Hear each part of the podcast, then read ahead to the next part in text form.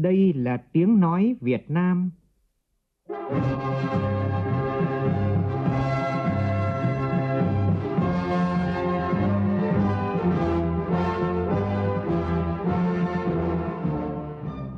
là tiếng nói Việt Nam, phát thanh từ Hà Nội, thủ đô nước Cộng hòa xã hội chủ nghĩa Việt Nam.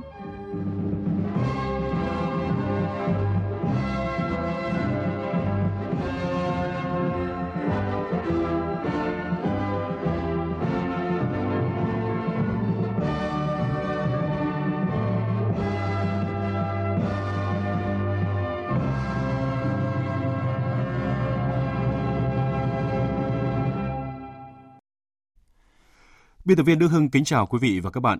Mời quý vị và các bạn nghe chương trình Thời sự trưa của Đài Tiếng Nói Việt Nam với những nội dung chính sau đây.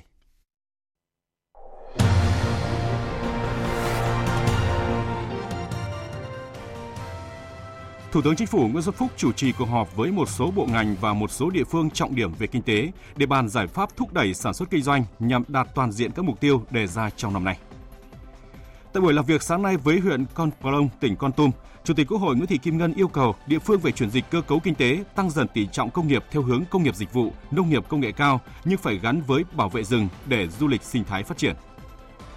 Các chuyên gia y tế kiến nghị cần có giải pháp tháo gỡ những bất cập, hướng tới kết nối với các trung tâm ghép tạng lớn trong khu vực, góp phần đem lại sự sống cho nhiều người. Trong phần tin thế giới, sau vụ xả súng đẫm máu vào các nhà thờ Hồi giáo khiến 50 người thiệt mạng hôm 15 tháng 3 vừa qua, Thủ tướng New Zealand hôm nay dự kiến sẽ triệu tập cuộc họp nội các để thảo luận về luật kiểm soát súng đạn. Liên quan đến vụ rơi máy bay thảm khốc của hãng hàng không Ethiopia làm 157 người thiệt mạng, dữ liệu lấy được từ các hộp đen của máy bay cho thấy sự tương đồng với thảm kịch máy bay tại Indonesia hồi tháng 10 năm ngoái.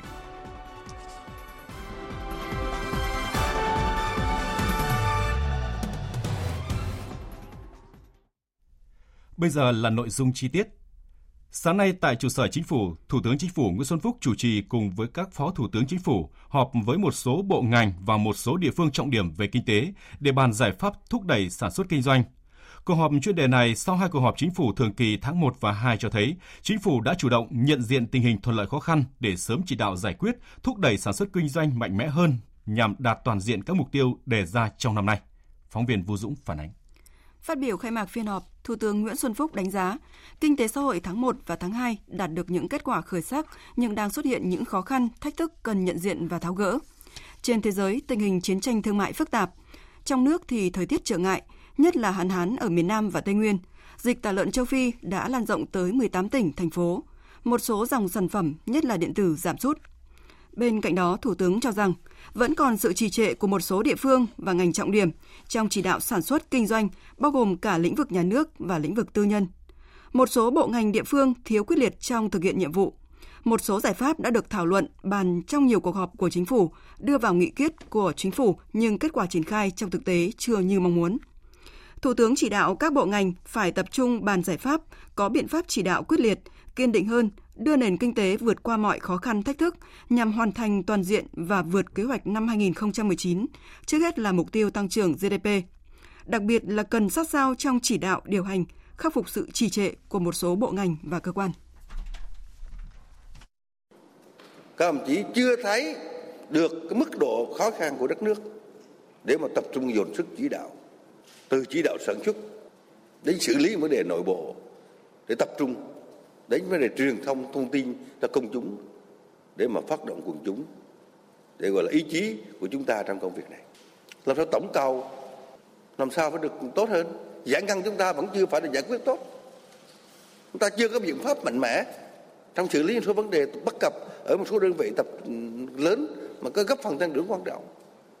Cái không khí nó bình bình vẫn là sau tết nó chưa có cái cái gì mà, mà, mà nó quyết liệt chúng ta phải kiên định mục tiêu chúng ta phải có biện pháp cụ thể tháo gỡ là cái nội dung rất quan trọng mà chúng tôi muốn thảo luận với các đồng chí hôm nay. Tại cuộc họp, lãnh đạo các bộ và địa phương đã báo cáo tình hình thực hiện nhiệm vụ lãnh đạo, chỉ đạo tháo gỡ khó khăn, thúc đẩy sản xuất kinh doanh. Một trong những vấn đề quan trọng là tháo gỡ khó khăn cho doanh nghiệp, nhất là các điều kiện kinh doanh dù được cắt giảm nhưng vẫn chưa thực sự cởi trói. Các bộ cũng nêu giải pháp thúc đẩy sản xuất trong lĩnh vực công nghiệp, nhất là công nghiệp chế tạo để thúc đẩy tăng trưởng. giải pháp thúc đẩy xuất khẩu hàng điện tử, rau quả, lúa gạo, giải pháp ngăn chặn dịch tả lợn châu Phi lây lan. Cùng với đó là sự phối hợp giữa các bộ ngành, địa phương để tháo gỡ khó khăn, đẩy nhanh giải ngân vốn đầu tư công, thúc đẩy các dự án trọng điểm quốc gia, đẩy nhanh việc xử lý các dự án còn tồn động. Với việc giá điện vừa được điều chỉnh tăng, cùng với các yếu tố khác như là dịch tả lợn châu Phi, điều chỉnh giá xăng dầu thì cần có giải pháp quyết liệt để kiểm soát lạm phát. Thưa quý vị và các bạn, cách đây ít phút trong buổi làm việc với các bộ ngành địa phương về các giải pháp thúc đẩy sản xuất kinh doanh, Thủ tướng Nguyễn Xuân Phúc đã có chỉ đạo một số biện pháp xử lý tình trạng nhiều trẻ em bị nhiễm sán lợn tại huyện Thuận Thành, tỉnh Bắc Ninh. Phóng viên Vũ Dũng tiếp tục thông tin. Thông tin Thủ tướng nhận được là hàng trăm hộ gia đình tại huyện Thuận Thành, tỉnh Bắc Ninh có mặt từ 3 giờ sáng tại một số bệnh viện ở Hà Nội để xét nghiệm con mình có bị nhiễm sán lợn hay không. Trước thực tế này, Thủ tướng chỉ đạo Bộ Y tế điều động ngay các bác sĩ, lực lượng chuyên môn, thiết bị về huyện Thuận Thành, tỉnh Bắc Ninh để xét nghiệm cho các em học sinh. Bộ Y tế phối hợp với Bộ Công an, Ủy ban Nhân dân tỉnh Bắc Ninh xác minh làm rõ nguyên nhân và sớm công khai kết quả. Thủ tướng giao Bộ Công an điều tra làm rõ nguyên nhân, nếu vi phạm phải xử lý nghiêm theo quy định của pháp luật. Bộ Giáo dục và Đào tạo phối hợp với Bộ Y tế chỉ đạo trên phạm vi cả nước về việc cung cấp thực phẩm, thức ăn cho các trường học đảm bảo an toàn cho học sinh. Thủ tướng cũng nhấn mạnh trách nhiệm của xã hội, của các cơ quan báo chí đưa tin đúng sự thật, không gây hoang mang trong xã hội. Thủ tướng nêu rõ, nếu thông tin báo chí đăng về sự việc nghiêm trọng xảy ra thì lãnh đạo tỉnh, thành phố phải xem xét tổng hợp và xử lý nghiêm túc. Tính đến tối ngày hôm qua, có khoảng 1.700 trẻ 1.700 trẻ em ở huyện Thuận Thành, tỉnh Bắc Ninh đã được gia đình đưa đi xét nghiệm sán lợn và số ca dương tính là 209 trường hợp. Dự kiến trong ngày hôm nay sẽ có kết quả xét nghiệm của 300 trường hợp nữa. Trong khuôn khổ chuyến công tác tại các tỉnh Nam Trung Bộ và Tây Nguyên, sáng nay Chủ tịch Quốc hội Nguyễn Thị Kim Ngân cùng đoàn công tác của Quốc hội đã làm việc tại tỉnh Con Plong, tỉnh Con Tum. Phát biểu tại buổi làm việc, Chủ tịch Quốc hội nhấn mạnh trong thời gian tới, huyện phải chuyển dịch cơ cấu kinh tế, tăng dần tỷ trọng công nghiệp theo hướng công nghiệp dịch vụ, nông nghiệp công nghệ cao, nhưng phải gắn với bảo vệ rừng để du lịch sinh thái phát triển. Phản ánh của phóng viên Lê Tuyết. Huyện Con Plong nằm ở phía đông bắc của tỉnh Con Tum, có trên 80% là người dân tộc thiểu số, chủ yếu là người dân tộc Sê Đăng, Mơ Nâm, Ca Dông, Hờ Rê. Đây là một trong ba vùng kinh tế động lực của tỉnh Con Tum đã được đưa vào quy hoạch tổng thể phát triển du lịch Việt Nam đến năm 2030 tại quyết định số 201 và phê duyệt quy hoạch xây dựng vùng du lịch sinh thái Măng Đen và quy hoạch chung đô thị Con Plong của Thủ tướng Chính phủ. Lãnh đạo huyện đã kiến nghị với Chủ tịch Quốc hội và đoàn công tác bốn vấn đề như là vốn đầu tư cho phát triển du lịch trên địa bàn huyện còn hạn hẹp, mong muốn sớm triển khai thực hiện đầu tư nâng cấp quốc lộ 24 đoạn từ tỉnh Con Tum đi Quảng Ngãi dự án thủy điện Đắc Rinh do công ty cổ phần thủy điện Đắc Rinh, Tổng công ty Điện lực Dầu khí Việt Nam làm chủ đầu tư, khởi công từ tháng 9 năm 2009. Người dân đã di rời từ tháng 8 năm 2013 nhưng cho đến nay vẫn chưa nhận được tiền bồi thường. Phát biểu tại buổi làm việc, Chủ tịch Quốc hội Nguyễn Thị Kim Ngân lưu ý tỷ lệ hộ nghèo của huyện vẫn còn cao, trên 32%. Huyện cần chú ý phát triển kinh tế, đầu tư có trọng điểm để phục vụ du lịch sinh thái, chuyển dịch cơ cấu kinh tế, tăng dần tỷ trọng công nghiệp theo hướng công nghiệp dịch vụ, nông nghiệp công nghệ cao nhưng phải gắn với bảo vệ rừng cho du lịch phát triển. Cũng trong sáng nay, trước khi làm việc với lãnh đạo huyện Con Plong, xã Chủ tịch Quốc hội Nguyễn Thị Kim Ngân đã đến thăm và tặng quà cho bà con tại làng văn hóa du lịch cộng đồng Con Pling, xã Đắk Long. Chủ tịch Quốc hội Nguyễn Thị Kim Ngân mong muốn bà con nơi đây tiếp tục hăng hái tham gia sản xuất, làm tốt công tác bảo vệ rừng, phát triển theo hướng du lịch xanh và bền vững để thu hút nhiều hơn nữa du khách đến với Con Plong đồng thời nghiên cứu sản xuất các sản phẩm quà tặng du lịch mang đặc trưng của địa phương để bán cho du khách. Chủ tịch Quốc hội cũng đề nghị chính quyền địa phương cần quan tâm hơn nữa đến đời sống của bà con, chăm lo việc học hành cho thế hệ trẻ, chăm sóc xây dựng cơ sở vật chất hạ tầng, tăng cường khối đoạn đoàn kết toàn dân tộc. Tại hội thảo quốc tế về tổ chức điều phối ghép tạng do Bộ Y tế tổ chức sáng nay tại Bệnh viện Đa khoa Tâm Anh, Hà Nội, các chuyên gia y tế kiến nghị cần có giải pháp tháo gỡ những bất cập hướng tới kết nối với các trung tâm ghép tạng lớn trong khu vực, góp phần đem lại sự sống cho nhiều người. Phóng viên Văn Hải thông tin. Việt Nam hiện có 19 trung tâm ghép tạng nhưng đều đang thiếu nguồn tạng để ghép cho bệnh nhân. Ờ, trong khi đó, ngày nào tại các bệnh viện cũng có hàng chục bệnh nhân chết não nhưng số trường hợp hiến tạng còn ít việc kết nối thông tin giữa các trung tâm ghép tạng chưa đáp ứng yêu cầu. Thứ trưởng Bộ Y tế Nguyễn Viết Tiến cho biết, qua những kinh nghiệm của các nước thì Trung tâm Điều phối ghép tạng quốc gia cần xây dựng hạ tầng hệ thống kết nối thông tin trong nước và khu vực. Chúng tôi mặc dù đã có hệ thống như vậy, có trung tâm như vậy nhưng mà hoạt động chưa thật nhịp nhàng, chưa thật tốt và giữa trung tâm này và trung tâm nọ các cái mối liên hệ với nhau chưa thật chặt chẽ lẽ ra công nghệ thông tin bây giờ thì chỉ vào mạng ấy là có thể biết được cả toàn quốc thế nào rồi và thì cho rằng đây không phải chỉ ở trong ờ, quốc gia Việt Nam đâu mà nếu chúng ta có mạng lưới này tốt thì nó mang tính toàn cầu. À, nước ta đã có gần 20.000 người đăng ký hiến mô tạng sau khi qua đời, tăng hàng trăm lần so với 5 năm trước. Đến nay cả nước đã thực hiện được gần 3.700 ca ghép tạng, trong đó có hơn 3.500 ca ghép thận, 150 ca ghép gan và 28 ca ghép tim. Tuy nhiên, theo ông Nguyễn Hoàng Phúc, Phó Giám đốc Trung tâm Điều phối ghép tạng quốc gia, còn có những bất cập trong hệ thống chính sách pháp luật về hiến mô tạng. Liên quan độ tuổi hiến tạng chết não thì à, đã có rất nhiều các nhà chuyên gia, các nhà khoa học đã đặt vấn đề liên quan đến độ tuổi.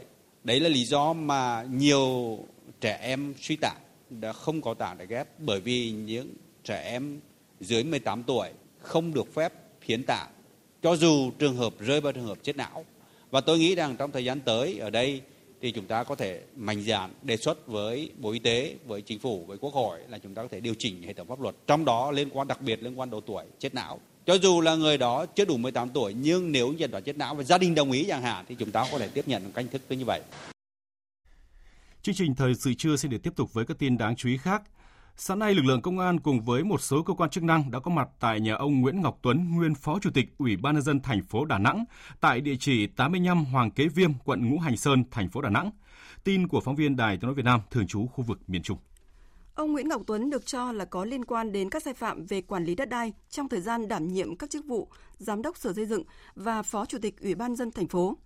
Ông Tuấn được cho là có liên quan đến hàng loạt sai phạm trong việc mua bán, sang nhượng nhà công sản của các công ty của Phan Văn Anh Vũ, hay còn gọi là Vũ Nhôm. Trước đó thì vào ngày 19 tháng 12 năm ngoái, Hội đồng nhân dân thành phố Đà Nẵng khóa 9, kỳ họp thứ 9 đã miễn nhiệm chức vụ Phó Chủ tịch Ủy ban dân thành phố Đà Nẵng đối với ông Nguyễn Ngọc Tuấn. Mặc dù có quyết định nghỉ hưu kể từ ngày 1 tháng 1 năm 2019, nhưng ông Tuấn có nguyện vọng cá nhân xin được nghỉ hưu sớm. Năm 2012, ông Tuấn được bầu làm Phó Chủ tịch Ủy ban dân thành phố Đà Nẵng tại kỳ họp thứ 3 Hội đồng nhân dân thành phố Đà Nẵng khóa 13, được phân công phụ trách và chỉ đạo các lĩnh vực như là quản lý đô thị, quản lý đất đai, quản lý chất lượng công trình xây dựng, an toàn lao động, vệ sinh môi trường, các dự án đầu tư và công trình xây dựng trên địa bàn, không phân biệt nguồn vốn đầu tư, tài nguyên và môi trường, giao thông vận tải, các dự án phát triển giao thông. Trước khi được bầu làm Phó Chủ tịch Ủy ban dân thành phố Đà Nẵng, ông Tuấn từng làm Phó Giám đốc rồi Giám đốc Sở Xây dựng thành phố Đà Nẵng. Liên tiếp xảy ra tại một số địa cháy tại một số địa phương là Tây Ninh, Nghệ An và thành phố Hồ Chí Minh trong hai ngày qua. Tin chi tiết như sau. Sáng nay, một vụ cháy đã xảy ra tại chi nhánh công ty cổ phần xuất nhập khẩu thương mại toàn cầu song toàn cầu ở tổ 17 ấp Suối Cao B, xã Phước Đông, huyện Gò Dầu, tỉnh Tây Ninh, khiến gần 2.000 mét vuông của hai nhà xưởng bị thiêu rụi. Đến 9 giờ sáng nay, đám cháy đã cơ bản được khống chế. Vụ cháy đã thiêu dụi hoàn toàn hai trong số 4 khu nhà xưởng của công ty, rất may là không có thiệt hại về người. Chi nhánh công ty cổ phần xuất nhập khẩu thương mại song cầu song toàn cầu, phân xưởng sản xuất chuyên sản xuất nến các loại với số lao động thường trực tại đây là khoảng gần 300 người. Cơ quan chức năng đang thống kê thiệt hại và điều tra nguyên nhân vụ cháy. Còn tại Nghệ An, cũng xảy ra một vụ cháy vào sáng nay. Theo tin của phóng viên Quốc Khánh thì khoảng 10 giờ 30 phút, vụ cháy lớn bất ngờ xảy ra tại tổ hợp khách sạn Ba Karaoke Avatar trên đường Nguyễn Sĩ Cách, Nguyễn Sĩ Sách bên cạnh bệnh viện Thái Thượng Hoàng, thành phố Vinh, tỉnh Nghệ An. Tại hiện trường thì ngọn lửa bốc lên từ khu vực tầng hầm và cột khói bốc cao nghi ngút bao trùm toàn bộ khu vực phía sau khách sạn. Các nhân viên khách sạn đã tháo chạy toán loạn.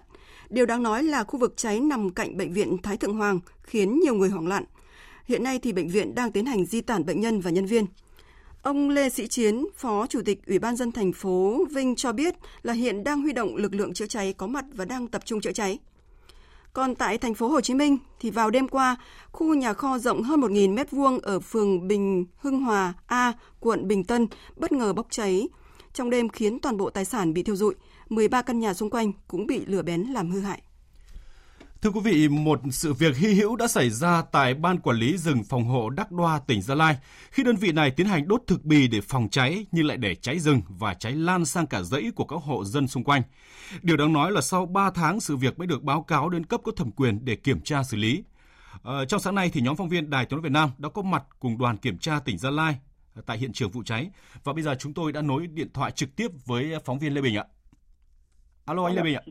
Dạ vâng ạ. Vâng, thưa anh Lê Bình thì vâng, hiện trường vụ cháy cách đây 3 tháng thì có gì đáng chú ý trong thời điểm này ạ?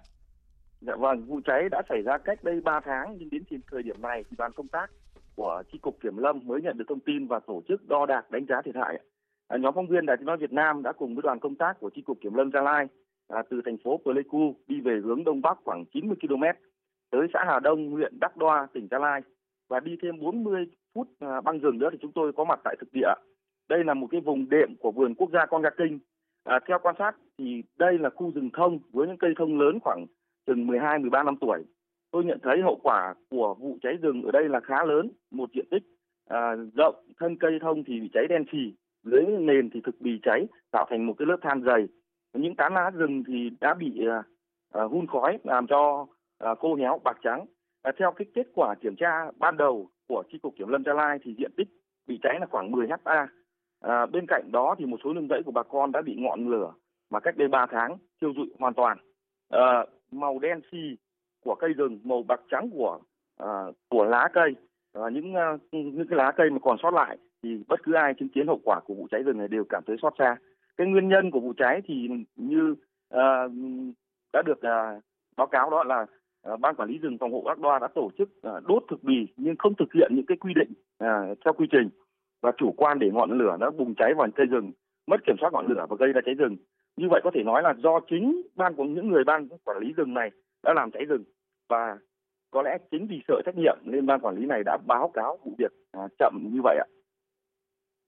Vâng, xin mời biên tập viên ạ. Vâng ạ, xin à, cảm ơn à, phóng viên Lê Bình và chúng tôi sẽ tiếp tục quay trở lại vấn đề này trong à, các chương trình sau. Còn bây giờ thì thông tin về là về thời tiết chiều và đêm nay.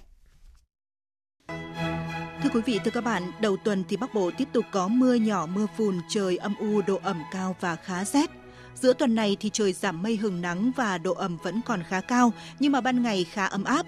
Cuối tuần này lại có thêm một đợt không khí lạnh tràn xuống và làm thời tiết rét ngọt, khô ráo nhưng vẫn có mưa. Hình thái thời tiết mưa phùn mưa nhỏ khiến đường trơn, lại thêm độ ẩm trong không khí rất cao, tầm nhìn xa giảm, nên khi tham gia giao thông, người dân cần chú ý quan sát.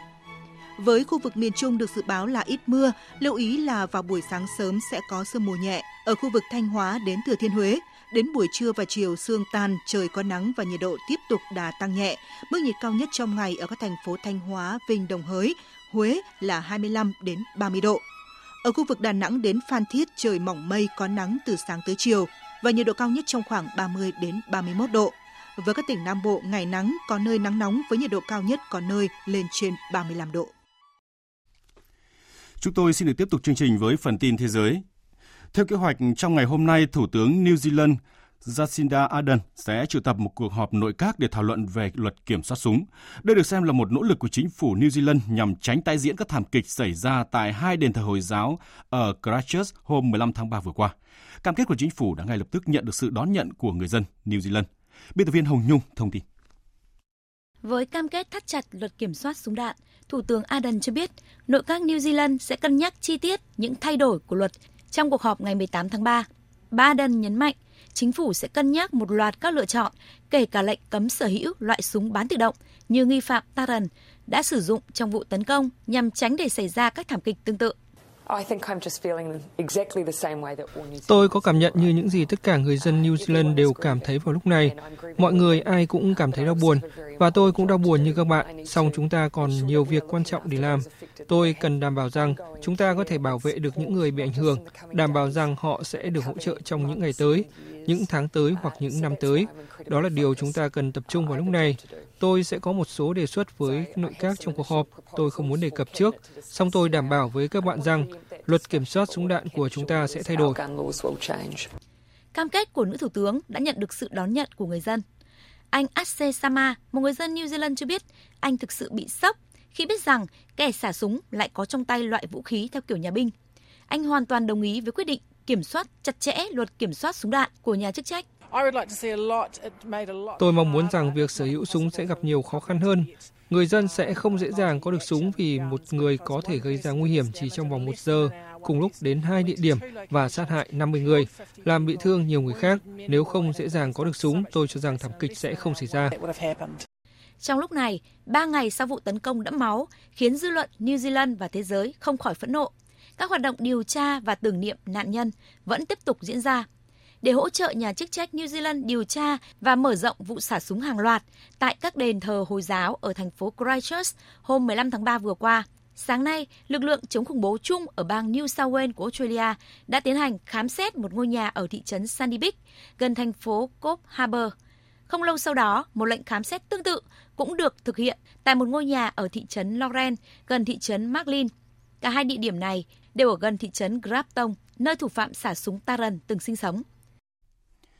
Hàng trăm người hôm nay đã tập trung tại nhà thờ chính ở thủ đô Addis Abeba để tưởng niệm những công dân Ethiopia thiệt mạng trong vụ thảm họa rơi máy bay hôm 10 tháng 3 vừa qua.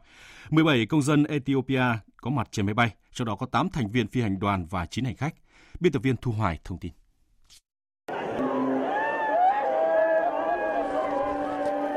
17 chiếc quan tài được phù cờ Ethiopia đã được di chuyển trên những chiếc xe ô tô màu đen, đi qua các con phố ở thủ đô Addis Abeba cho tới nhà thờ Thánh Trinity.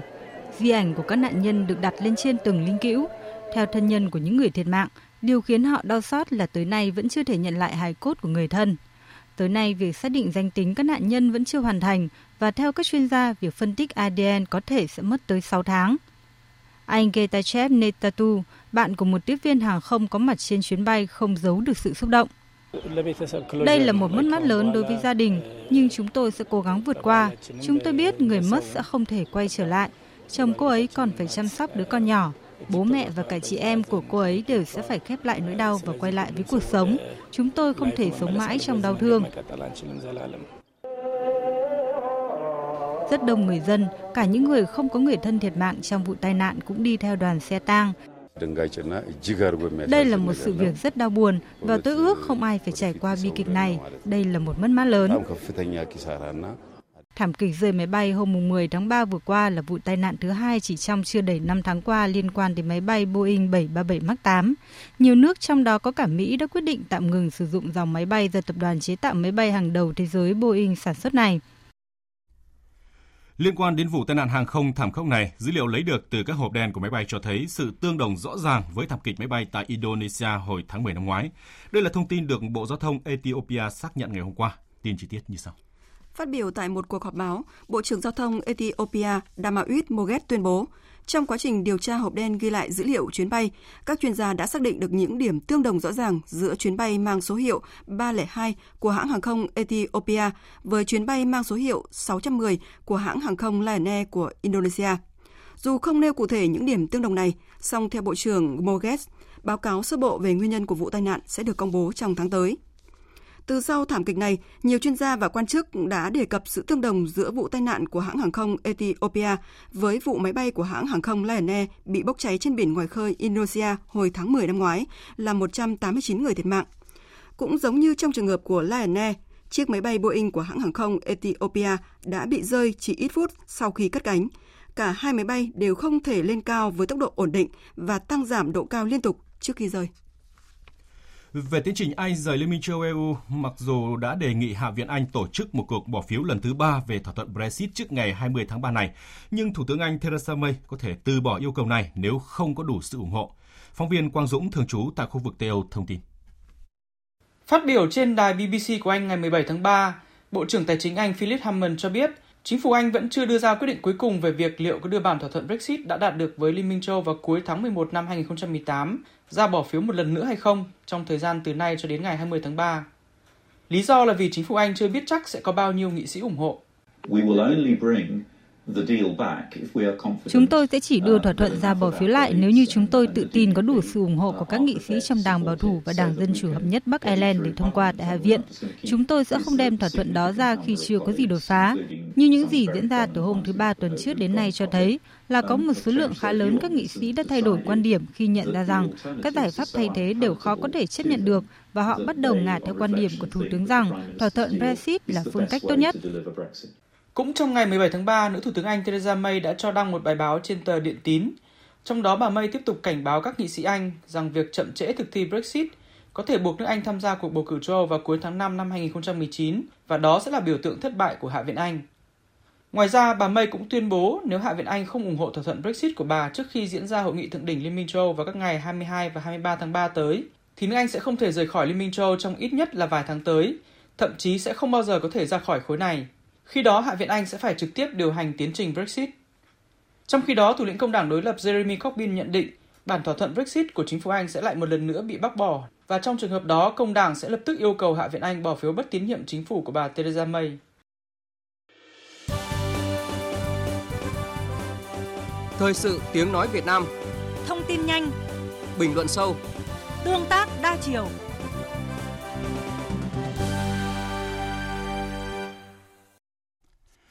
Thưa quý vị và các bạn, tính đến thời điểm này thì có tổng cộng khoảng gần 2.000 trẻ em ở Thuận Thành, Bắc Ninh đến Bệnh viện nhiệt đới Trung ương và Viện sốt rét ký sinh trùng côn trùng Trung ương để xét nghiệm sán dây lợn. Cộng dồn kết quả xét nghiệm của các ngày trước đó thì số bệnh nhân nhỏ tuổi nhiễm sán lợn tại Bắc Ninh đến thời điểm này là 209 trẻ. Theo nhận định thì con số này ờ, có thể sẽ tiếp tục tăng vì nhiều bệnh nhi chưa nhận được kết quả. Từ vụ việc này, rất nhiều câu hỏi được đặt ra là tại sao sự việc được phát hiện cả tháng nay mà đến lúc này lãnh đạo địa phương mới vào cuộc xử lý để phụ huynh phải tự chiến đấu để bảo vệ sức khỏe con cái mình. Trách nhiệm và lương tâm của hiệu trưởng trường mầm non ở đâu khi vẫn tiếp tục nhập thực phẩm của công ty đầu tư tài chính Hương Thành là công ty cung cấp thực phẩm cho trường Thanh Khương và gần 20 trường khác trên địa bàn. Rồi cơ quan bảo vệ trẻ em ở đâu khi xảy ra sự việc này? Mục tôi điểm trưa nay chúng tôi đề cập nội dung này. Mời quý vị và các bạn cùng nghe. Thưa quý vị và các bạn, xin được nhắc lại sự việc là từ ngày 14 tháng 2 cho đến ngày 5 tháng 3 vừa qua, phụ huynh có con học tại trường mầm non Thanh Khương, Thuận Thành, Bắc Ninh đã liên tục phát hiện thịt lợn do công ty Hương Thành ở phường Đại Phúc, thành phố Bắc Ninh, tỉnh Bắc Ninh cung cấp có xuất hiện hiện tượng những hạch tật nghi nhiễm sán lợn. Mặc dù phụ huynh đã đồng loạt cho con nghỉ học để phản đối, yêu cầu nhà trường dừng nhập thực phẩm của công ty này, nhưng nhà trường không có động thái cụ thể và tiếp tục để công ty này cung cấp thực phẩm. Suốt một tháng nay, phụ huynh ở huyện Thuận Thành đã phải tự chiến đấu để bảo vệ sức khỏe cho con cái mình, tự đưa con đi xét nghiệm, thăm khám vì lo lắng cho sức khỏe của trẻ. Nhiều phụ huynh bức xúc khi đến thời điểm này vẫn chưa có kết luận cuối cùng của cơ quan chức năng rằng vì sao thịt lợn có nhiều hạch trắng nghi nhiễm sán lợn lại xuất hiện trong bếp ăn của trường mầm non Thanh Khương, huyện Thuận Thành vào một tháng trước. Ở cái xã kia người ta đi khám là các cháu bị ờ, sán đấy. Thì là chúng em cũng phải mang cháu đi kiểm tra. Chung một cái người cung cấp thức ăn cho các cháu đấy. Tất cả 19 trường mầm non đấy. Bây giờ tâm lý thì ai thế thôi. Bây giờ mọi người tao đưa con người ta đi khám mình không đưa thì nó ngay lại. Thôi cứ đi làm hết cái trách nhiệm cho đưa các cháu ra khám xem nó không bị là cái tốt. Nó bị thì mình còn có hướng để thuốc thang cho các cháu, nhưng bây giờ nó còn bé này mà không ấy thì mình không yên tâm. Toàn huyện để đưa con em đi khám hết. Những người đây toàn thần thành hết mà. Công ty đấy là cung cấp thực phẩm cho cả huyện luôn. Vâng mấy cả là có một số trường hợp người ta đi khám dương tính với sán lợn rồi. Hồi đấy thì nhà trường cũng đình chỉ bán chú luôn rồi. Đây thì là mấy hôm nay thì có ăn lạn nhưng mà thay đổi nhà cung cấp khác. Nhà trường đã nói là sẽ chịu trách nhiệm là điều tra về cơ quan này chưa rõ ràng là chưa nhận rõ ràng. Và trong đó là chưa biết ai biết nào chịu trách nhiệm. Tại vì chưa chưa xong vụ đó là đến là vụ này tiếp theo. Thì không biết là chỉ mong cơ quan chức năng vào vào cuộc. Vấn đề này giải quyết cho nhanh chóng. Mặc dù chưa đủ căn cứ để kết luận có mối liên hệ liên quan trực tiếp giữa việc ăn thịt lợn nhiễm sán với kết quả xét nghiệm, nhưng theo bác sĩ Nguyễn Trọng An, nguyên phó cục trưởng Cục Bảo vệ và chăm sóc trẻ em, thì có thể gọi những người cung cấp thực phẩm bẩn và những người để thực phẩm bẩn tràn vào trường học là kẻ bất lương. Việc vô cảm, thờ ơ với sức khỏe của trẻ là tội ác. Đây là vi phạm pháp luật tại vì là trong quy định là nhà trường được phép là ký hợp đồng với lại các cái cung uh, công ty cung ứng cung cấp thực phẩm nhưng mà người ta đã tuồn các loại thực phẩm nhiễm độc thứ vào đây là vô trách nhiệm mà đấy là tôi chưa nói đến các loại mà chất độc hại như là thuốc trừ sâu như thuốc tẩm ướp như các thứ là cảm quan không nhìn thấy được là phải xét nghiệm thông qua các cơ quan y tế dự phòng nhưng mà phải quy trách nhiệm đối với các cái cơ quan cung ứng thực phẩm. Cũng theo bác sĩ Nguyễn Trọng An, các cơ quan bảo vệ trẻ em cần lên tiếng, cơ quan chức năng phải vào cuộc làm rõ trách nhiệm. Nếu nguyên nhân do thực phẩm bẩn thì đơn vị cung cấp thực phẩm, hiệu trưởng, người đứng đầu phòng giáo dục lãnh đạo địa phương để xảy ra sự việc đều bị xử lý trước pháp luật. Nếu che giấu không quyết liệt, xử lý sự việc cũng là tội ác, tiếp tay cho những kẻ bất lương và sự vô cảm của các cơ quan chức năng sẽ đầu độc gây nguy hại cho sức khỏe của trẻ em. Tôi nghĩ rằng là cơ quan bảo vệ trẻ em phải cuộc ngay từ đầu, nhưng tôi không nhận được một cái thông tin nào của cái ủy ban uh, gọi là là bây giờ gọi là phòng bảo vệ trẻ em của cái sở lao động thương binh xã hội của tỉnh Bắc Ninh rồi là hội bảo vệ quyền trẻ em của cái tỉnh Bắc Ninh rồi là các cái cơ quan ở trên trung ương như hội bảo vệ quyền trẻ em Việt Nam cục trẻ em rồi thứ chả có một thông tin nào cả. Tôi xin nói rằng phải nhìn rõ sự thật và phải nói rõ các vấn đề để cho các ông bố bà mẹ có sự quan tâm nhưng lại vẫn muốn quay lại phải quy trách nhiệm người đứng đầu. Tại sao thờ ơ mà để đến mức độ như thế này? Còn theo luật sư Lê Văn Thiệp, đoàn luật sư thành phố Hà Nội, sự việc xảy ra ở huyện Thuận Thành, Bắc Ninh vừa qua đã phần nào cho thấy những lỗ hổng trong việc đảm bảo an toàn thực phẩm tại bếp ăn trường học. Có rất nhiều các cái vụ việc như vậy thì hầu hết là do các cái phụ huynh người ta phát hiện chứ lại không phải do các cơ quan quản lý như kiểm dịch thú y rồi các cái cơ quan về an toàn thực phẩm quản lý thị trường rồi các cái đơn vị thanh tra về giáo dục rồi về y tế gần như là những cái bộ phận này là những cái, cái, cái, cái, cái ban ngành được thành lập để đảm bảo cho các cái bữa ăn an toàn cho học sinh thế thì theo quan điểm của tôi ấy, thì là cũng cần phải kiện toàn và có những cái chế tài nó phù hợp Việc hàng trăm phụ huynh ở huyện Thuận Thành, Bắc Ninh đồng loạt đưa con đi xét nghiệm sán lợn rõ ràng không phải là ngẫu nhiên, mà bởi vì họ đã phát hiện con mình bị cho ăn thực phẩm chưa đảm bảo vệ sinh trong trường học. Do đó, cơ quan chức năng không thể nói chung chung rằng nguyên nhân gây bệnh sán lợn là từ đất, từ nước, từ nhiều thực phẩm khác và cũng không thể cho đây là tâm lý đám đông khi mà họ quá lo lắng cho sức khỏe của con em mình. Thưa quý vị và các bạn, ờ, hôm nay thì còn 3 trẻ em nữa sẽ có kết quả xét nghiệm sẽ được ờ, công bố trong ngày hôm nay. Và chúng tôi xin thông tin lại là cách đây ít phút trong buổi làm việc với các bộ ngành địa phương về các giải pháp thúc đẩy sản xuất kinh doanh, Thủ tướng Nguyễn Xuân Phúc đã chỉ đạo một số biện pháp ờ, xử lý tình trạng nhiều trẻ bị nhiễm sán lợn tại huyện Thuận Thành, tỉnh Bắc Ninh. Trong đó thì Bộ Y tế phải điều động ngay bác sĩ, lực lượng chuyên môn, thiết bị về huyện Thuận Thành, tỉnh Bắc Ninh để xét nghiệm cho các học sinh. Bộ Y tế phối hợp Bộ Công an, Ủy ban nhân dân tỉnh Bắc Ninh xác minh làm rõ nguyên nhân và sớm công khai kết quả. Thủ tướng giao Bộ Công an điều tra làm rõ nguyên nhân nếu vi phạm phải xử lý nghiêm theo quy định của pháp luật.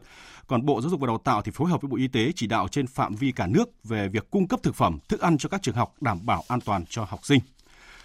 Thông tin liên quan, à, ông Nguyễn Tử Quỳnh, Chủ tịch Ủy ban dân tỉnh Bắc Ninh sáng nay cho biết là đã chỉ đạo Công an tỉnh Bắc Ninh vào cuộc để xác minh điều tra làm rõ nguyên nhân dẫn tới 209 học sinh bị nhiễm sán lợn. Còn về khoản tiền là 1 tỷ 200 triệu đồng chi phí cho việc xét nghiệm 1.700 học sinh tại 19 trường mầm non trên địa bàn tỉnh Bắc Ninh, Chủ tịch Ủy ban nhân dân tỉnh Bắc Ninh Nguyễn Tử Quỳnh cho biết hiện kinh phí xét nghiệm cho các cháu học sinh có nghi vấn nhiễm sán lợn sẽ tạm thời do ngân sách tỉnh Bắc Ninh chi trả. Khi có kết quả xác minh của cơ quan công an, các cá nhân tổ chức liên quan sẽ phải chịu trách nhiệm về việc này. Hiện Ban Quản lý An toàn Thực phẩm tỉnh phải phối hợp với các đơn vị liên quan tăng cường thanh tra kiểm tra việc đảm bảo an toàn thực phẩm trong trường học. Sở Giáo dục và Đào tạo tỉnh chỉ đạo các cơ sở chủ động thực hiện nghiêm quy trình kiểm soát, truy xuất nguồn gốc cho các bếp ăn tập thể bán trú tại trường học. Quý vị và các bạn đang nghe chương trình Thời sự trưa của Đài Tiếng Nói Việt Nam. Tiếp theo chương trình là một số nội dung.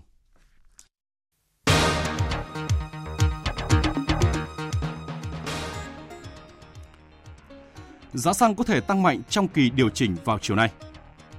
Gia Lai khởi tố bắt giam 5 đối tượng khai thác gỗ rừng trái phép. Tổng thống Venezuela tiến hành cải tổ toàn diện chính phủ nhằm tăng cường đối phó với mọi mối đe dọa.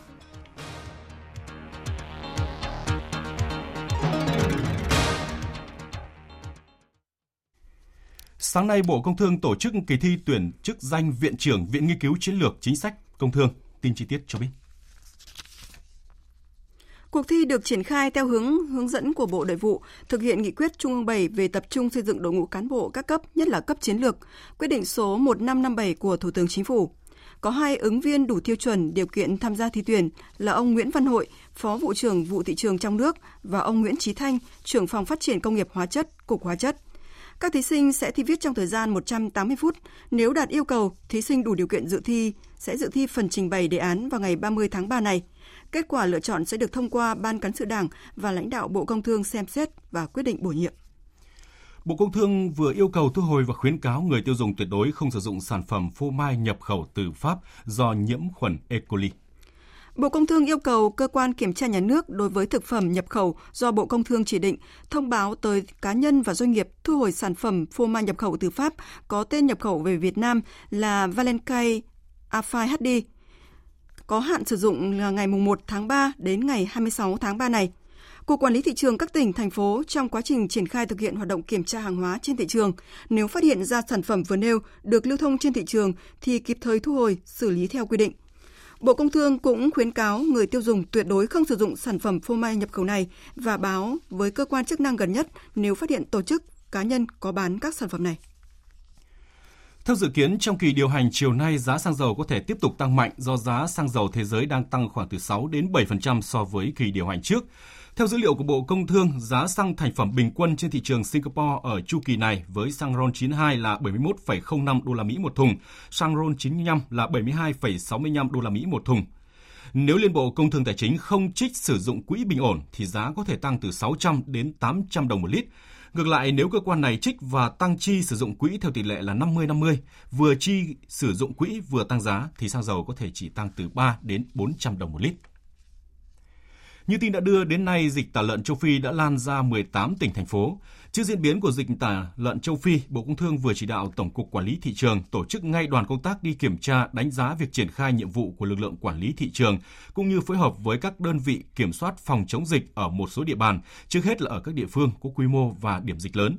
Cùng với đó đánh giá cụ thể những nguy cơ từ những quốc gia và vùng lãnh thổ có hoạt động xuất khẩu các sản phẩm thịt lợn, kể cả thương mại và phi thương mại vào Việt Nam.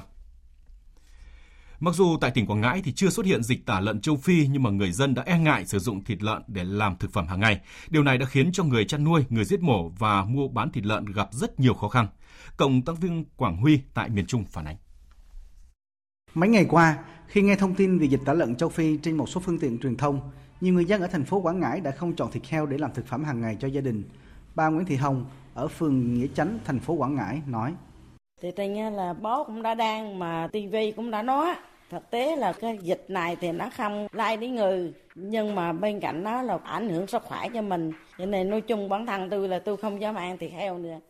Trước thông tin dịch tả lợn châu Phi những ngày gần đây tình hình tiêu thụ thịt heo trên địa bàn tỉnh Quảng Ngãi trở nên khó khăn. Tâm lý e dè của người tiêu dùng khi nghe thông tin dịch tả lợn châu Phi khiến cho việc kinh doanh giết mổ của hộ kinh doanh mặt hàng này gặp trở ngại. Ông Đồng Văn Nhàn ở thôn Đại An Đông 1 xã Hành Thuận, huyện Nghĩa Hành cho biết, trước đây bình quân mỗi ngày, gia đình ông giết mổ từ 9 đến 10 con heo để cung cấp cho một số cửa hàng, tiểu thương tại thành phố Quảng Ngãi. Thì nay, mỗi ngày chỉ giết mổ 1 đến 2 con mà vẫn bán không hết. Trên quê này là heo sạch, thường thường là thì cả thành phố con ngã luôn á, mỗi lần lấy, heo là heo dân nuôi, chứ không phải là heo đơn trẻ Cho nên là phải dùng cuối cùng bây giờ ngược lại tình hình bữa nay là bỏ ta. Cả người nuôi và người mổ, nói chung là nuôi thì bây giờ bớt ra cũng không được mà mổ thì bây giờ không có mua đó, cho nên là tình hình này nó rất là khó được biết thời điểm chưa có thông tin về dịch tả lợn châu Phi tại các tỉnh phía Bắc giá heo hơi trên địa bàn tỉnh Quảng Ngãi từ 42 đến 44 ngàn đồng một ký nhưng thời gian gần đây giá heo hơi trên thị trường tỉnh Quảng Ngãi đã giảm xuống từng ngày hiện một số nơi giá thịt heo chỉ còn từ 38 đến 40 ngàn đồng một kg ông Nguyễn Chiến ở xã Hành Thuận huyện Nghĩa Hành hiện đang nuôi khoảng 50 con heo trong đó hơn một nửa chuẩn bị xuất chuồng. Tuy nhiên, việc xuất bán đang gặp nhiều khó khăn gió cỡ mà biến động trăng heo cách đây vào khoảng cỡ 15 bữa trở lại đây thì nó nó biến động nhiều chứ. Từ cái gió bốn máy rồi còn ba tóm có và chín có rồi bốn mươi mà chưa chắc là na bốn mươi hồ bác. Lý do là cái thị trường heo lên tư vi nói chuyện là nọ kia đó. Cho nên bên nào họ ít người ăn. Heo mà ba đốt bên đà tới bác heo họ cũng biết bác. Cho nên cái gió cỡ nó biến động rất là nhiều. Khó khăn cho nông dân mình ngạt là vậy. Theo khuyến cáo của cơ quan chuyên môn, virus dịch tả lợn châu Phi chỉ lây nhiễm trên đàn heo, không lây nhiễm sang vật nuôi khác và con người. Ông Nguyễn Văn Thuận, Phó Chi cục trưởng Chi cục chăn nuôi thú y Quảng Ngãi khuyến cáo người dân tại những địa phương chưa có dịch cứ yên tâm sử dụng thịt heo và sản phẩm từ thịt heo. Bệnh dịch tả heo châu Phi chủ yếu là gây bệnh trên heo, không gây bệnh cho vật nuôi khác và ngay cả con người. Cho nên cái bệnh dịch tả heo châu Phi đối với địa bàn tỉnh thì hiện nay là chưa phát hiện ổ dịch nào cho nên bà con cứ yên tâm mà sử dụng sản phẩm thịt heo để mình tiêu thụ. Công an huyện Cờ Bang, tỉnh Gia Lai vừa bắt tạm giam 5 đối tượng cùng chú tại huyện Cờ Bang để điều tra làm rõ hành vi khai thác gỗ rừng trái phép. Năm đối tượng bị bắt là Đỗ Ngọc Hoàng, Nguyễn Xuân Lưu, Trần Viết Công, Ngô Đình Duy, Nguyễn Ngọc Hòa cùng chú tại huyện Cờ Bang.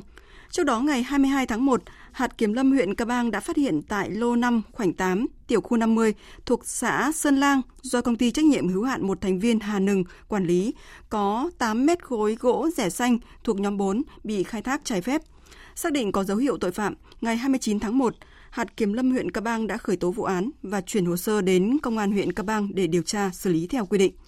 Qua quá trình điều tra, công an huyện Ca Bang đã xác định được 5 đối tượng và tiến hành khởi tố bị can, sau đó tiến hành bắt giữ để tiếp tục điều tra, làm rõ vụ án. Liên quan đến vụ việc hy hữu khi trộm đột nhập trường trung học cơ sở và trung học phổ thông Đinh Thiện Lý tại quận 7 thành phố Hồ Chí Minh lấy đi kết sắt trong đó có khoảng 200 bằng tốt nghiệp của học sinh lớp khối 12. Trao đổi với phóng viên Đài Tiếng nói Việt Nam sáng nay, bà Hoàng Thị Diễm Trang, hiệu trưởng nhà trường cho biết, trường sẽ làm công văn kiến nghị hướng giải quyết đặc cách đối với sự cố bất khả kháng này. Thông tin từ Ủy ban nhân dân huyện Phù Cát, tỉnh Bình Định, trên địa bàn xã Cát Trinh, huyện Phù Cát vừa xảy ra vụ đuối nước làm ba trẻ em tử vong. Trước đó thì lúc 18 giờ ngày 16 tháng 3 vừa qua, người dân địa phương phát hiện trên bờ thuộc hệ thống kênh mương thủy lợi Văn Phong thôn An Đức, xã Cát Trinh có hai chiếc xe đạp, ba đôi dép cùng mũ, quần áo trẻ em nhưng không thấy người. Nghi ngờ có trẻ đuối nước, mọi người cùng nhau xuống nước tìm kiếm. Đến tối cùng ngày thì đã tìm thấy thi thể ba cháu bé một cháu bé 11 tuổi, một cháu bé 7 tuổi và một cháu bé 6 tuổi cùng chú xã Cát Trinh. Theo người dân thì các cháu ra mương tắm nhưng mà gặp hố chỗ nước sâu lại không biết bơi nên đã xảy ra sự việc đau lòng, trong đó có hai anh em trai. Bà Nguyễn Thị Tuyết, Phó Chủ tịch Ủy ban nhân dân huyện Phù Cát, tỉnh Bình Định cho biết. Khi mà nhận được thông tin thì à, chủ tịch, phó chủ tịch ủy ban huyện và các hội đoàn thể tới à, thăm hỏi gia đình và động viên hai gia đình. Rồi ở dưới địa phương thì các hội đoàn thể cũng thường xuyên tới rồi thăm hỏi động viên gia đình, cũng thăm viếng hỗ trợ mỗi à, cháu là 2 triệu đồng cái ra nó cũng nằm ở ngoài một cái cánh đồng trống vậy anh cho nên chúng tôi cũng sẽ cắm cái bảng ờ, cảnh báo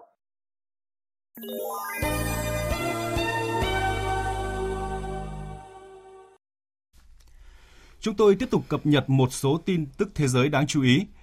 Giới chức bầu cử Thái Lan hôm nay cho biết ước tính trung bình 75% trong tổng số cử tri đăng ký bầu cử sớm ở nước này đã đi bỏ phiếu trong ngày hôm qua, một tuần trước khi cuộc tổng tuyển cử chính thức diễn ra vào ngày 24 tháng 3 này. Tin chi tiết cho biết.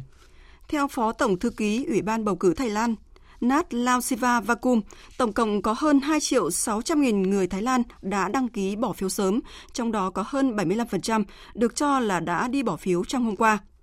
Theo quy định của Thái Lan, những người đã đăng ký bầu cử sớm nhưng không đi bỏ phiếu trong ngày hôm qua sẽ không được bỏ phiếu trong ngày bầu cử chính thức vào ngày 24 tháng 3 này. Theo dự đoán của Ủy ban bầu cử Thái Lan, tỷ lệ cử tri đi bỏ phiếu trong ngày bầu cử 24 tháng 3 sẽ không dưới 80%. Tổng thống Brazil Bolsonaro hôm qua đã đến thủ đô Washington bắt đầu chuyến thăm chính thức Mỹ và gặp gỡ Tổng thống Donald Trump. Chuyến đi được xem là củng cố mối quan hệ đồng minh giữa hai nhà lãnh đạo theo đường lối dân túy cũng như là nhằm, nhằm gia tăng sức ép với chính quyền Tổng thống Venezuela Nicolas Maduro. Đây là chuyến thăm chính thức nước ngoài đầu tiên của Tổng thống Bolsonaro kể từ khi nhậm chức hôm 1 tháng 1 vừa qua. Kể từ khi nhậm chức, ông Bolsonaro đã công khai thể hiện sự ủng hộ đối với các quyết sách của chính quyền Tổng thống Donald Trump như việc Mỹ từ bỏ các tổ chức đa phương, chính sách nước Mỹ trên hết hay lập trường đối với cuộc khủng hoảng tại Venezuela hiện nay. Phát biểu với báo chí hôm 16 tháng 3, Tổng thống Bolsonaro cho biết trong khuôn khổ chuyến thăm, Mỹ và Brazil sẽ ký kết một thỏa thuận cho phép Mỹ tiếp cận với một căn cứ phóng vệ tinh của Brazil. Hiện Mỹ là đối tác thương mại lớn thứ hai của Brazil sau Trung Quốc. Tổng thống Venezuela Nicolas Maduro đang có kế hoạch cải tổ toàn diện chính phủ nhằm tăng cường khả năng đối phó với mọi mối đe dọa. Thông tin được Phó Tổng thống Delcy Rodriguez đưa ra trong bối cảnh Venezuela vừa trải qua gần một tuần mất điện trên diện rộng tại hầu hết các địa phương. Trên mạng xã hội Twitter, Phó Tổng thống Nancy Rodriguez cho biết, trong khuôn khổ một cuộc cải tổ toàn diện về chức năng và hoạt động, Tổng thống đã yêu cầu toàn bộ chính phủ đánh giá lại vai trò của mình nhằm bảo vệ những thành quả của cuộc cách mạng Bolivar, cũng như bảo vệ đất nước trước mọi mối đe dọa. Theo chính phủ Venezuela, nguyên nhân của lần mất điện vừa qua là một vụ tấn công mạng do phe đối lập được Mỹ hậu thuẫn phát động nhằm vào các cơ sở đầu não cung cấp điện Chính quyền của Tổng thống Maduro đã phải đối mặt với nhiều thách thức sau khi nhân vật đối lập Juan Guaido tự phong là Tổng thống lâm thời của Venezuela, đồng thời không công nhận kết quả cuộc bầu cử hồi tháng 5 năm ngoái. Cuộc khủng hoảng cũng gây chia rẽ cộng đồng quốc tế khi một số nước trong đó có Mỹ và một số đồng minh phương Tây công nhận ông Guaido là lãnh đạo của quốc gia Nam Mỹ này. Ngoại trưởng Nga Sergei Lavrov hôm nay bắt đầu chuyến thăm chính thức Thổ Nhĩ Kỳ. Chuyến thăm sẽ là cơ hội để thắt chặt hơn nữa mối quan hệ hợp tác giữa hai nước trong bối cảnh các mâu thuẫn về chiến lược Syria, trừng phạt Iran cùng với vấn đề phòng thủ tên lửa đang kéo dài khoảng cách giữa hai đồng minh Thổ Nhĩ Kỳ và Mỹ. Tổng hợp của biên tập viên Phạm Hà. Trong chuyến thăm, Ngoại trưởng Nga dự kiến có cuộc gặp với Ngoại trưởng Thổ Nhĩ Kỳ Melut Cavusoglu. Cuộc gặp này là một phần trong cuộc họp nhóm làm việc chiến lược chung Nga-Thổ tại thành phố Antalya của Thổ Nhĩ Kỳ. Hai bên dự kiến thảo luận những vấn đề hợp tác song phương và quốc tế khác cùng quan tâm. Cuộc gặp cũng chuẩn bị cho hội nghị thượng đỉnh tiếp theo giữa lãnh đạo hai nước, cũng như cuộc họp Hội đồng Hợp tác cấp cao Nga-Thổ. Cuộc khủng hoảng Ukraine và Syria dự kiến nằm trong chương trình nghị sự đưa ra thảo luận. Chuyến thăm diễn ra trong bối cảnh mối quan hệ giữa hai đồng minh Mỹ-Thổ Nhĩ Kỳ đang căng thẳng liên quan đến thương vụ mua vũ khí của Nga. Mỹ đã cảnh báo sẽ xem xét lại hợp đồng bán máy bay chiến đấu F-35 cho Thổ Nhĩ Kỳ nếu nước này vẫn kiên quyết mua hệ thống phòng thủ của Nga. Tuy nhiên, Tổng thống Thổ Nhĩ Kỳ Tayyip Erdogan vẫn khẳng định sẽ tiếp tục thúc đẩy kế hoạch này. Thỏa thuận đã được ký không bao giờ có việc xóa bỏ nó. Đó là hành vi không có đạo đức và không phù hợp với Thổ Nhĩ Kỳ. Khi chúng tôi đạt thỏa thuận và chúng tôi sẽ phải tuân thủ nó. Sẽ là không thể chấp nhận được khi ai đó đề nghị Thổ Nhĩ Kỳ phải hủy bỏ những gì chúng tôi đã xem xét. Không chỉ tuyên bố không xem xét lại thỏa thuận mua hệ thống S-400, Thổ Nhĩ Kỳ còn cân nhắc mua thêm tổ hợp tên lửa S-500 của Nga, đang được xem là hệ thống tên lửa phòng không số một thế giới. Với những tuyên bố này của Thổ Nhĩ Kỳ báo hiệu một giai đoạn căng thẳng mới với Mỹ, trong đó có khả năng áp đặt các lệnh trừng phạt từ Mỹ. Lực lượng cứu hộ Pháp đang chạy đua với thời gian để xử lý sự cố tràn dầu từ một con tàu chở container bị cháy ở ngoài khơi nước này. Con tàu này đang trong hành trình từ Hamburg, Đức tới Casablanca, Maroc thì bị bốc cháy ở ngoài khơi phía tây bắc của Pháp. Toàn bộ 27 thành viên trên tàu đã được cứu, nhưng 2.200 tấn nhiên liệu đã tràn ra biển. Pháp ngay lập tức đã huy động 4 tàu cùng các nhân viên cứu hộ đến hiện trường để ngăn dầu tràn ra những khu vực xung quanh. Tuy nhiên thì đến nay sự cố vẫn chưa được khắc phục. Dầu đã lan rộng ra diện tích khoảng 10 km vuông. Trong khi đó hôm qua thì ít nhất 4 người đã thiệt mạng và 10 người bị thương khi một quả bom phát nổ trên một đường ray tàu hỏa tại tỉnh Balochistan của Pakistan, nơi nhiều năm nay xảy ra giao tranh giữa lực lượng an ninh với các tay súng ly khai. Vụ nổ đã làm cho 6 toa tàu chệch bánh khi đoàn tàu đi trên đường đi từ thành phố Peshawar ở đông bắc đến thủ phủ Quetta của tỉnh Balochistan. Tuyến đường dài này đã tạm dừng hoạt động để cảnh sát tiến hành điều tra và truy tìm thủ phạm. Hiện chưa có cá nhân hay tổ chức nào thừa nhận tiến hành vụ việc. Quý vị và các bạn đang nghe chương trình Thời sự trưa của Đài Tiếng Nói Việt Nam. Tiếp theo chương trình là trang tin đầu tư tài chính và bản tin thể thao. Trang tin đầu tư tài chính. Thưa quý vị và các bạn, Sáng nay, vàng SJC được công ty vàng bạc đá quý Sài Gòn giao dịch mua vào tại mức 36 triệu 550 nghìn đồng một lượng và bán ra ở mức 36 triệu 665 nghìn đồng một lượng. Giá vàng dòng thăng long của công ty Bảo Tín Minh Châu mua vào ở mức 36 triệu 560 nghìn đồng một lượng và bán ra ở mức 37 triệu 10 nghìn đồng một lượng. Trên thị trường ngoại tệ, hôm nay Ngân hàng Nhà nước niêm yết tỷ giá trung tâm giữa đồng Việt Nam và đô la Mỹ ở mức 22.952 đồng đổi 1 đô la Mỹ, giảm 5 đồng 1 đô la. Theo Ban Quản lý Khu Du lịch Bán đảo Cam Ranh, tỉnh Khánh Hòa, khu du lịch Bắc Bán đảo Cam Ranh có 42 dự án với tổng số vốn đăng ký gần 25.200 tỷ đồng. Trong đó, tổng vốn đầu tư đã huy động khoảng 14.500 tỷ đồng, nhưng nhiều dự án đang chậm tiến độ. Tại buổi tọa đàm phát triển tín dụng tiêu dùng, giải pháp đẩy lùi tín dụng đen do báo đầu tư tổ chức mới đây, các chuyên gia kinh tế cho rằng phương pháp hiệu quả nhất để đẩy lùi tín dụng đen tốt nhất là phát triển tín dụng tiêu dùng, nhưng để tín dụng tiêu dùng phát triển thực sự hiệu quả vẫn cần hoàn thiện nhiều yếu tố như cần cấp phép thành lập mới các tổ chức tài chính, tín dụng để tăng nguồn cung, đáp ứng nhu cầu của người dân. Đây là nhu cầu thiết thực với sự sẵn sàng tham gia thị trường của nhiều tổ chức định chế tài chính trong và ngoài nước. Bên cạnh đó, cần mở rộng mạng lưới hoạt động của các tổ chức tín dụng ở những địa bàn có mạng lưới ngân hàng chưa tương xứng với nhu cầu của người dân, nhất là những địa bàn đang là điểm nóng về tín dụng đen. Xin chuyển sang một số thông tin về thị trường chứng khoán. Thưa quý vị và các bạn, phiên giao dịch đầu tuần diễn ra với tâm lý hứng khởi, dòng tiền lan tỏa đều khắp các nhóm ngành giúp các chỉ số bật tăng mạnh. Đóng cửa phiên giao dịch sáng nay, VN Index đạt 1009,49 điểm, HNX Index đạt 110,72 điểm. Đầu tư tài chính biến cơ hội thành hiện thực. Đầu tư tài chính biến cơ hội thành hiện thực. Thưa quý vị và các bạn, mặc dù nhóm cổ phiếu vua đã trở lại cùng diễn biến bùng nổ ở nhiều mã đầu cơ, nhưng thị trường thiếu nhóm cổ phiếu có vai trò dẫn dắt khiến chỉ số trở nên rung lắc và có những nhịp điều chỉnh. Liệu dòng cổ phiếu ngân hàng có tiếp tục thu hút dòng tiền mạnh và là lực đỡ chính hỗ trợ thị trường vượt qua được những ngưỡng kháng cự cao trong tuần này? Phóng viên Đài Tiếng nói Việt Nam có cuộc trao đổi với chuyên gia chứng khoán Lê Ngọc Nam, Phó trưởng phòng nghiên cứu tư vấn đầu tư, công ty chứng khoán Tân Việt Thưa ông, VN Index thì đã vượt qua ngưỡng 1.000 điểm, nhưng dường như thị trường thì chưa đủ động lực để bứt phá lên các ngưỡng kháng cự mới. Vậy với góc nhìn chuyên gia, theo ông thị trường tuần mới này có xu hướng diễn biến nào? Tuần vừa qua thị trường giao dịch tương đối là tốt, tuy vậy mức điểm vẫn xung quanh 1.000 và tổng thể thì VN Index tăng độ khoảng 19 điểm, thanh khoản cấp lệnh sàn HOSE xung quanh khoảng 4.000 tỷ. Đây là cái mức cũng tương đối cao so với thời điểm trước đây. Nói chung các dòng cổ phiếu lớn trong tuần qua giao dịch tích lũy, một số các dòng cổ phiếu có tăng một chút tuy nhiên đà tăng chưa thực sự mạnh mẽ. Ví dụ như ờ, dòng cổ phiếu ngân hàng, đại đa số các cổ phiếu dẫn dắt đâu đó có dấu hiệu chững lại Ví dụ cổ phiếu của tập đoàn Hòa Phát sau khi có thông tin kế hoạch kinh doanh năm 2019 đã có điều chỉnh tương đối là mạnh, sau khi đã tăng với mức khoảng hơn 20% trong 2 đến 3 tuần vừa qua. Như vậy thì tổng thể chúng ta thấy một số các dòng cổ phiếu chính cũng đang chứng lại. Dòng cổ phiếu dệt may sau đã tăng rất là mạnh mẽ trong vòng vài tuần qua cũng đã có dấu hiệu chứng lại. Như vậy, chúng ta có thể thấy về mặt tổng thể đâu đó thị trường cần có một quãng thời gian tích lũy nhất định trước khi có những cái diễn biến mới. Và hiện tại thì chúng tôi cũng không thực sự lo ngại lắm về việc thị trường sẽ thay đổi theo cái chiều hướng xấu đi trong thời gian tới, mà có thể các cái hoạt động tích lũy thôi các nhà đầu tư cũng cần chú ý đến việc di chuyển dòng tiền trong tuần giao dịch kế tiếp. Vâng, dòng tiền thì đã chảy vào nhóm cổ phiếu ngân hàng và cổ phiếu thị trường. Dù vậy thì thị trường vẫn đang thiếu đi một cái nhóm cổ phiếu có thể đóng vai trò dẫn dắt. Vậy trong ngắn hạn thì ông nhìn nhận cái nhóm ngành nào sẽ có sức hút hơn với dòng tiền?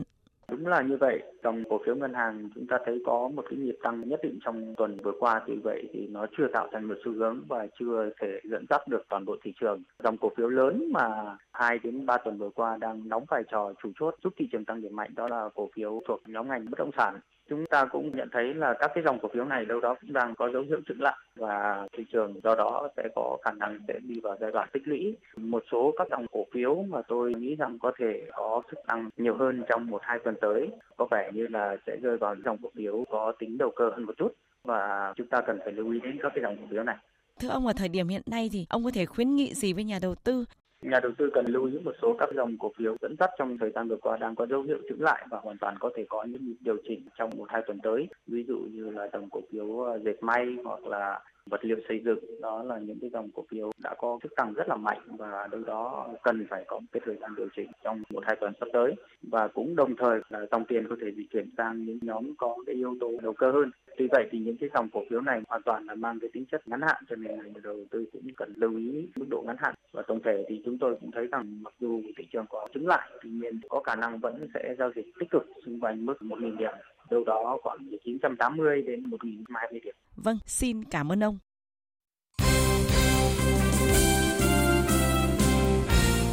Thưa quý vị và các bạn, sáng nay huấn luyện viên Park Hang-seo đã đưa ra quyết định về bản danh sách rút gọn của U23 Việt Nam và năm cầu thủ bị loại trong đợt rút danh sách lần này là Bùi Hoàng Việt Anh của Hà Tĩnh, Trần Đức Nam của Hà Tĩnh, Đậu Văn Toàn của Hà Nội, Nguyễn Vũ Tín, Trần Văn Bửu của Sài Gòn. Trước đó U23 Việt Nam đã chia tay ba cầu thủ do chấn thương kéo dài chưa hồi phục là Trần Thành, Lâm Quý, Trọng Huy. Theo kế hoạch, vào ngày 20 tháng 3, huấn luyện viên Park Hang-seo sẽ chốt danh sách 23 cầu thủ chính thức tham dự vòng loại U23 châu Á 2020.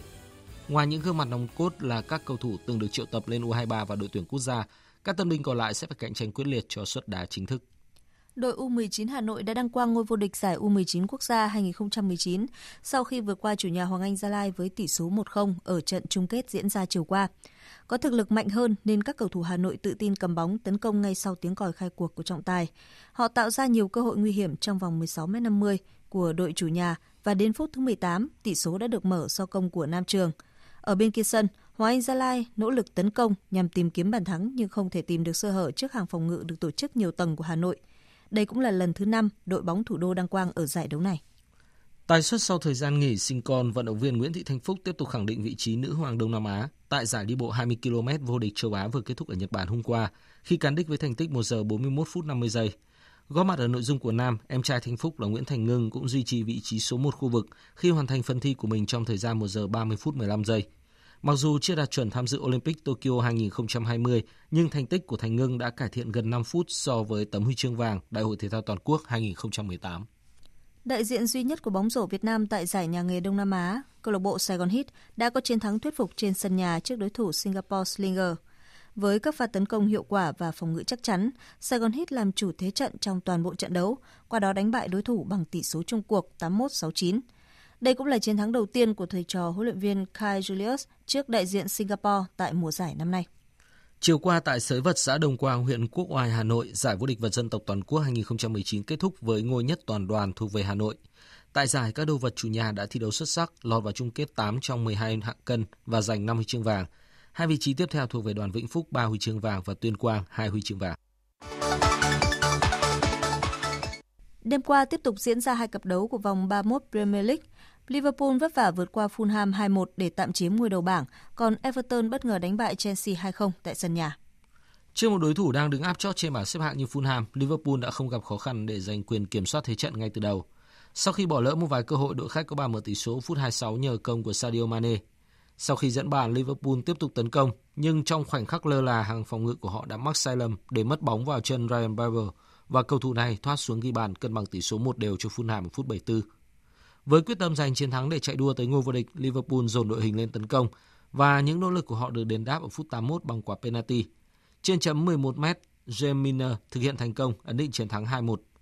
Phát biểu trong cuộc họp báo sau trận thắng nhọc nhằn Fulham, huấn luyện viên Jurgen Klopp của Liverpool cho rằng là một huấn luyện viên, tôi luôn cần đến sự hoàn hảo, nhưng không phải mọi thứ lúc nào cũng hoàn hảo. Tôi biết mọi người sẽ nói Liverpool cần có sự thể hiện thuyết phục hơn. Khoảng cách giữa chúng tôi với Manchester City không xa. Vì vậy, chúng tôi phải giành chiến thắng và chúng tôi đã giành được chiến thắng. Chúng tôi đã mắc nhiều sai lầm nhỏ cho tới khi bị gỡ hòa, nhưng tôi cho rằng các cầu thủ của tôi đã giải quyết tình thế một cách xuất sắc.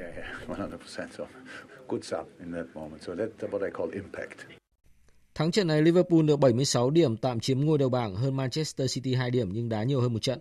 Trong khi đó, Chelsea tự gây khó khăn cho mình với trận thua 0-2 trong chuyến làm khách của Everton tại Goodison Park. Thực tế, Chelsea áp đảo hoàn toàn và tạo ra nhiều cơ hội trong hiệp 1, nhưng Everton bất ngờ đẩy cao đội hình và có hai bàn thắng trong hiệp 2 với các pha lập công của Richarlison và Sigurdsson. Sau trận đấu, huấn luyện viên Maurizio Sarri cho rằng trận thua này của Chelsea có thể là do các cầu thủ đã bị quá tải. Chúng tôi đã chơi tốt trong những phút cuối hiệp 1, nhưng lại đột ngột chơi tệ trong những phút đầu hiệp 2. Thật khó để các cầu thủ có thể giải thích cho tôi biết lý do vì sao, và cũng thật khó để tôi giải thích cho các bạn biết vì sao. Chúng tôi đã thi đấu khá dày trong những tuần qua, thể lực của các cầu thủ đã bị bào mòn khá nhiều, và đó là hạn chế lớn nhất đối với chúng tôi ở thời điểm hiện tại. Với thất bại này, Chelsea tiếp tục dậm chân ở vị trí thứ 6 với 57 điểm, kém vị trí thứ 5 của Manchester United 1 điểm và vị trí thứ 4 của Arsenal 3 điểm và gặp bất lợi trong cuộc đua giành vé dự Champions League mùa tới. Dự báo thời tiết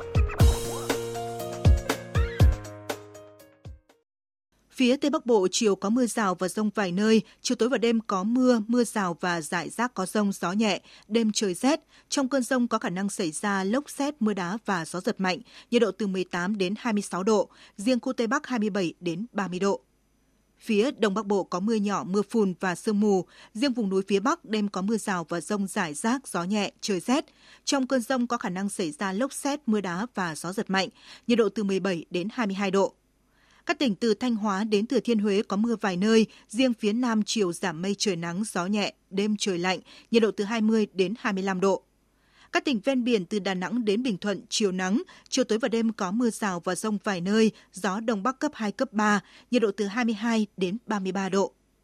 Tây Nguyên chiều nắng, chiều tối và đêm có mưa rào và rông vài nơi, gió đông bắc đến đông cấp 2 cấp 3. Trong cơn rông có khả năng xảy ra lốc xét và gió giật mạnh, nhiệt độ từ 19 đến 33 độ. Nam Bộ chiều nắng có nơi còn nắng nóng, chiều tối và đêm có mưa rào và rông vài nơi, gió đông cấp 2, cấp 3. Trong cơn rông có khả năng xảy ra lốc xét và gió giật mạnh, nhiệt độ từ 23 đến 35 độ. Khu vực Hà Nội có mưa nhỏ, mưa phùn và sương mù, gió nhẹ, trời rét, nhiệt độ từ 17 đến 22 độ. Dự báo thời tiết biển, Vịnh Bắc Bộ và vùng biển từ Quảng Trị đến Quảng Ngãi có mưa vài nơi, sáng sớm có sương mù và sương mù nhẹ, tầm nhìn xa trên 10 km, giảm xuống dưới 1 km trong sương mù, gió đông đến đông nam cấp 3, cấp 4. Vùng biển từ Bình Định đến Ninh Thuận, từ Bình Thuận đến Cà Mau có mưa rào vài nơi, tầm nhìn xa trên 10 km, gió đông đến đông bắc cấp 3, cấp 4. Vùng biển từ Cà Mau đến Kiên Giang, bao gồm cả Phú Quốc có mưa rào và rông vài nơi, tầm nhìn xa trên 10 km, gió đông cấp 3, cấp 4. Khu vực Bắc, giữa Biển Đông và Nam Biển Đông có mưa vài nơi, tầm nhìn xa trên 10 km, gió Đông Bắc đến Đông cấp 3, cấp 4. Khu vực quần đảo Hoàng Sa thuộc thành phố Đà Nẵng có mưa vài nơi, tầm nhìn xa trên 10 km, gió đông bắc đến đông cấp 3, cấp 4. Khu vực quần đảo Trường Sa thuộc tỉnh Khánh Hòa có mưa rào vài nơi, tầm nhìn xa trên 10 km, gió đông bắc cấp 4, cấp 5.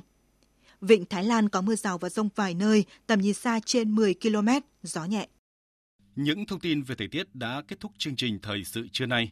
Chương trình do các biên tập viên Đức Hưng, Minh Châu, Thu Hòa cùng kỹ thuật viên Thu Hằng phối hợp thực hiện, chịu trách nhiệm nội dung Nguyễn Mạnh Thắng. Cảm ơn sự chú ý lắng nghe của quý vị và các bạn. Xin chào và hẹn gặp lại.